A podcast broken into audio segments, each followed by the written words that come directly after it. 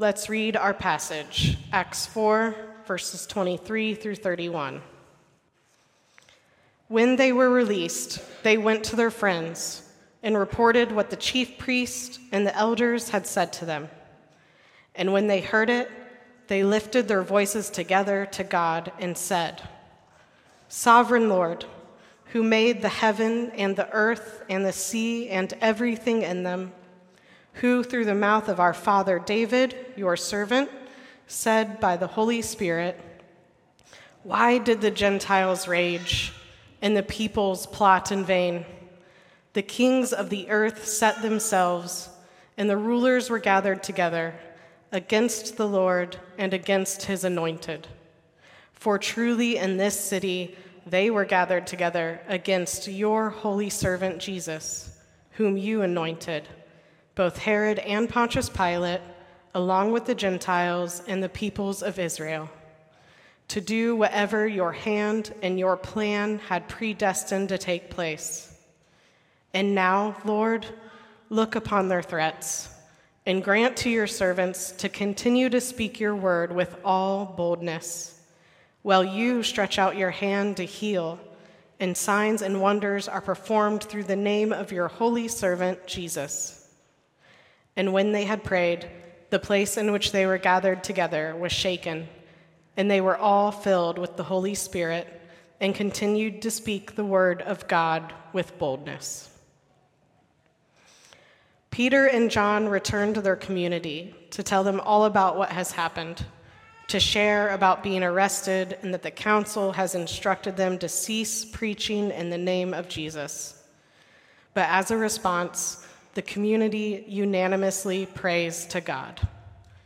The majority of our passage is a recording of this prayer, and at the end, it results in them experiencing a tangible response of God and being emboldened to continue speaking of Jesus' death and resurrection, of him being the Messiah, that it is by Jesus' divinity they are witnessing healings and miracles. They will not be silent, for they have been filled with a holy boldness. As we have been working through the book of Acts, a repeated theme has been appearing in our sermons and practices here at Garden City. And that theme is prayer the many facets of worship as prayer, a church's role in prayer, and what relationship with God is in the practice of prayer. It feels our church is seeking to both understand and to practice engaging and authentic prayer, connecting to the centuries of tradition that come before us while learning to embody this practice. And by embody, I do not mean praying out of trite repetition because we feel we have to. I don't mean performing prayers that are hollow, vain, or meaningless. I mean living out a life of prayerful practices that are authentic, earnest, seeking God and God's will like a dialogue with those whom we trust with the depths of our heart. But this person is not just a friend, they are God, who is someone that we can look to for direction, strength, courage, comfort, peace, and hope. At the beginning of February, before we started this series on Acts, Pastor Dennis preached about two of the purposes of prayer.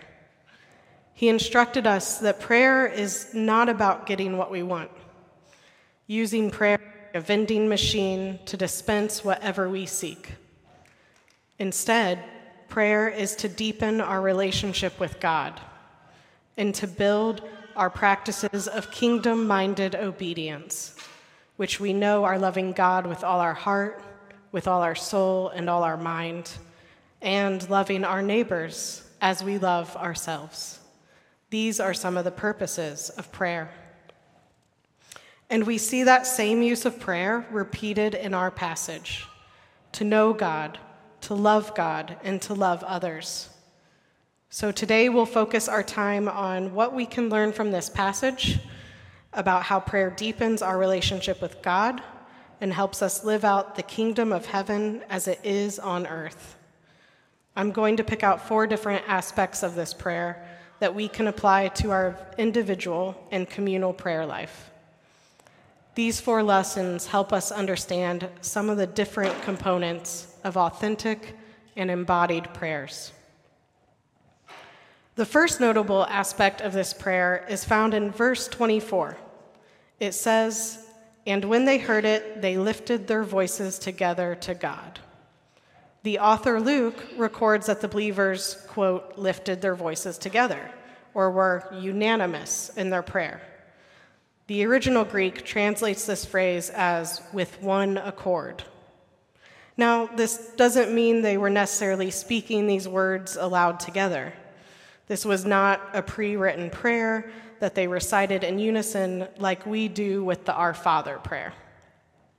Instead, the unanimity is in regards to their spirit, their hearts, and motivation. In the face of opposition and persecution, the community of believers agreed their first step was to turn to God in prayer. They were united in their response. This is no small feat, right? Can you imagine a group of more than two people all agreeing on how to respond to an authority figure telling them to be silent, I'm sure some of us would respond to being silenced in different ways. Maybe some would want to immediately go to the nearest street corner and begin preaching. And yet, others would maybe suggest the community needs to obey and stay quiet. Some could propose moving towns as a community. Let's go somewhere they don't know about us. Or there could have been suggestions to stage a defiant protest at the site of the council. But none of this happened. Instead, everyone agreed to first seek God in prayer. What a radical but simple response. They chose to talk to God, to invoke the divine, and align themselves with God's will. We know a life of prayer is necessary. Scripture repeatedly emphasizes the necessity of consistent and daily prayer as individuals and as a community. In just a few chapters earlier, we see the description of this particular community. And it says in Acts 2, verses 42, they devoted themselves to the apostles' teaching and fellowship, to the breaking of bread and the prayers. Likewise, we are instructed in Ephesians 6:18, pray in the spirit at all times, in every prayer and supplication. And again in 1 Thessalonians chapter 5 verses 16 through 19. Rejoice always, pray without ceasing, give thanks in all circumstances, for this is the will of God in Christ Jesus for you. Do not quench the spirit and in the Old Testament, recorded in 1 Chronicles chapter 16 verse 11, seek the Lord and his strength. Seek his presence continually. And let's not forget the example of prayer found in our Savior Jesus Christ. As described in a commentary that focuses on mission work and Acts, the editors write this Prayer surrounds every important event in Jesus' ministry. Prayer is the means whereby God directs Jesus' mission of salvation to a yearning humanity. It is the way Jesus apprehends the dynamic power of the Spirit for salvation history. The Messiah's redemptive work flowed from his relationship with God in prayer, not from his many deeds. Thus, Luke records in the book of Acts that the early church's pattern of prayer, spirit, and mission. Thus, mission flows from beingness rather than doingness. But secular Western culture teaches us that only by hard work can anything be accomplished.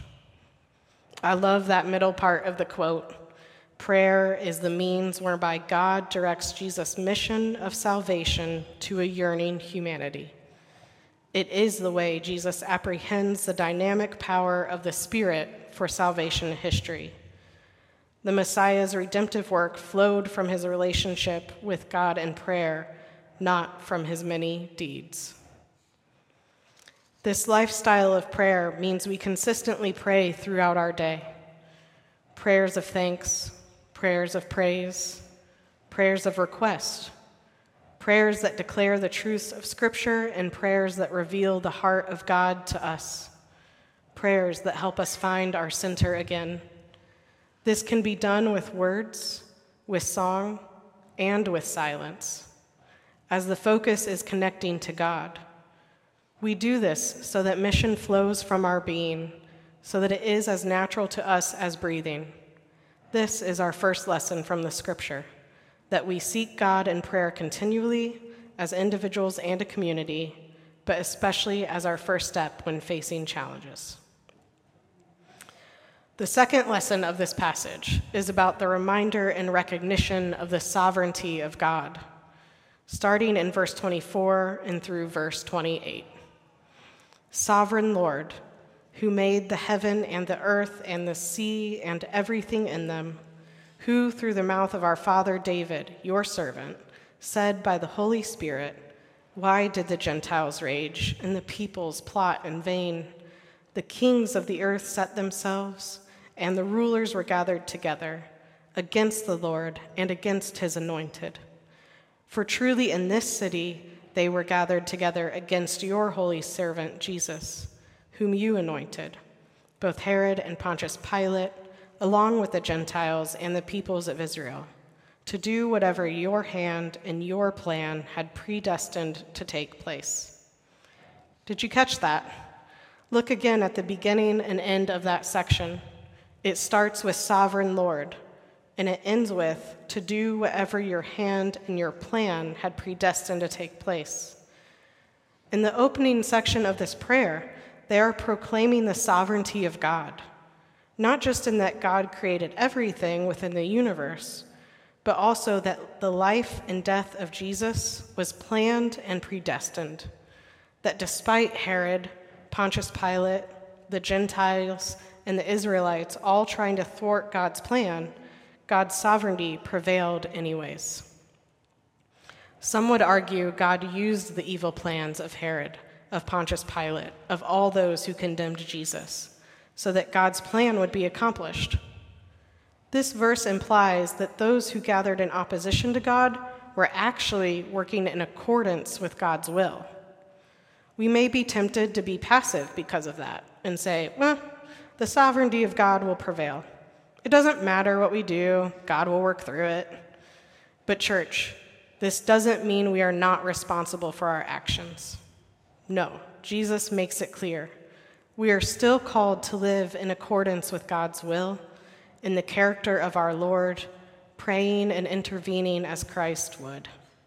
For Jesus reminds us of the two greatest commandments in Matthew 22, verses 37 through 40. You shall love the Lord your God with all your heart, and with all your soul, and with all your mind. This is the greatest and first commandment.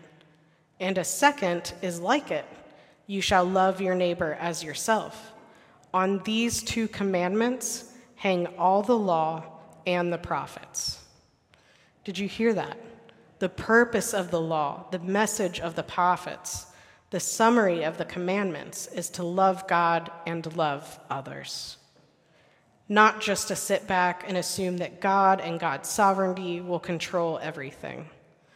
Love is an action that means we participate alongside God's sovereignty as we see God works through all people in the midst of both good and evil. So when we pray, may we always recall the sovereignty of the Lord for God created and ordained everything according to God's purpose. When you remember the sovereignty of God, you can have hope and courage. This means we can put into perspective the work of the kingdom in our life and choose God without compromise. In God's sovereignty can both comfort and guide us as we participate within it. So far, we have learned that authentic and embodied prayer involves a constant life of prayer. It unites us as individuals and a community, and that we can trust in and work alongside God's sovereignty. The third lesson we can learn from this prayer is that they pray for their enemies. You might have noticed they're initially quoting a different scripture. It's the part where they ask God why the people rage and set themselves against God and God's anointed. The disciples are quoting Psalm 2, but then they reinterpret the words into their context, noting that this was a prophecy of the coming Messiah that's been fulfilled. They also use this scripture to show the parallels between the original context of that psalm and their current situation hence the repetition about rulers and peoples setting themselves against God and God's anointed.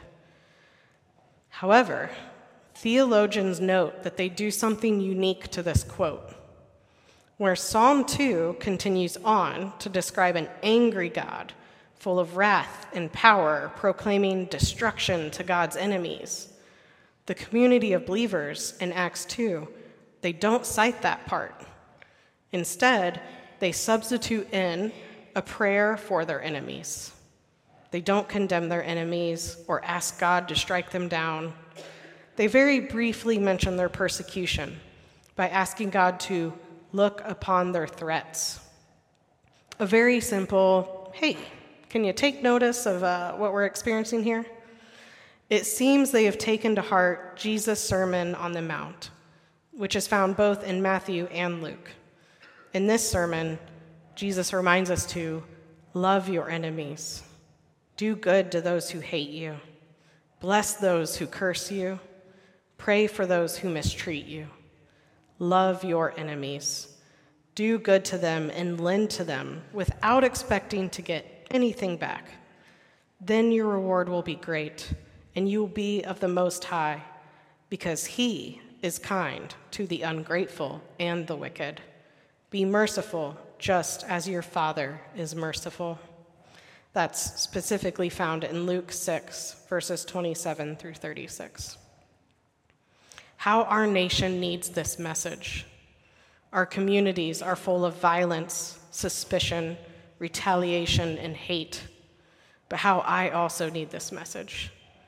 It goes against everything in our humanity to remember the dignity and worth of our enemies to recognize that they too bear the image of God and are loved by God. When you have been hurt, abused, bullied, discarded, threatened, looked down upon, oppressed, and persecuted, how easy it is to wish them ill at our worst and feel justified by their own suffering at our best. But then we're no different to the unbeliever and we are no longer loving our neighbor as ourselves, no longer giving mercy to our enemies. So, as hard as it is, church, we are called to pray for our enemies and to love everyone. This is the third lesson. The fourth aspect of this prayer is that they ask to be molded to God's will. Rather than perseverate over their problem, ruminating about being told to be silent, they ask to continue in God's will and for God's will to be performed through them. They say, Grant to your servants to continue to speak your word with all boldness, while you stretch out your hand to heal, and signs and wonders are performed through the name of your holy servant, Jesus. They don't want this experience with the Sanhedrin Council to keep them from witnessing. They still want God's miracles, healings, and his name to spread with boldness. Rather than asking God to make it easier for them, they ask to become more bold and for them to continue to work within God's will. They are not preoccupied with their struggles, their fears, their persecution, but instead are insistent on keeping their focus on the will of God. They request from God boldness and signs. These are actions that are useful to God's kingdom plans. They are not asking for riches or creature comforts, but for what they need to continue advancing the kingdom of God. It is a humbling of their own humanity so that they can be in service to the will of God. Now, church, I'm not saying we never ask for God for what we want or think we need. I'm just saying we try to shift the focus of our prayers to receiving from God what we need to live out God's will. Because I know I'm guilty that the majority of the content of my prayers being more about what I think I want and need rather than what it is I can receive from God for the use of his kingdom. It's time to rebalance the scales and consider God's will more often than what I think is best. And I suspect the same is probably true for, true for quite a few of you, too. So, as we conclude, what have we learned about prayer from this passage? The four points are one, it is a necessary practice as individuals and as a community so that we can embody the two greatest commandments. Lesson two, it provides an opportunity to remind us of the sovereignty of God and that we participate alongside God's sovereignty. The third lesson we are called to pray for our enemies, to show them mercy and love. And lastly, with number four, we are to ask to be molded to God's will and seek what we need from Him to advance the kingdom of God. These are four different aspects of prayer that we can begin incorporating into our prayer life. What would it look like in your own life to apply these four lessons? What if in this upcoming week we tried to pray for 15 minutes at a time, maybe twice a day, and practiced using these four aspects in our prayers? Through prayer, our community can be one that embodies the love and mission of God in a powerful and natural way, participating alongside God's sovereignty. May we use this lesson as an opportunity to do so. Let us pray.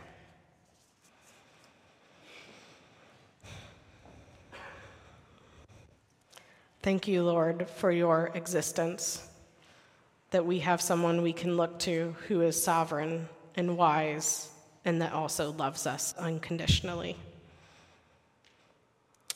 I pray, Lord, that our church takes these lessons to heart in the various ways we may need to, whether that be praying often and consistently, reminding ourselves of your sovereignty and truth, loving our enemies, loving everyone, enemy or not, and that we also ask to be molded to your will so that we can be the witnesses you need of this earth. I thank you, God, for this community, for these people's patience and graciousness, their love for you, and their love for others. In Jesus' name, amen.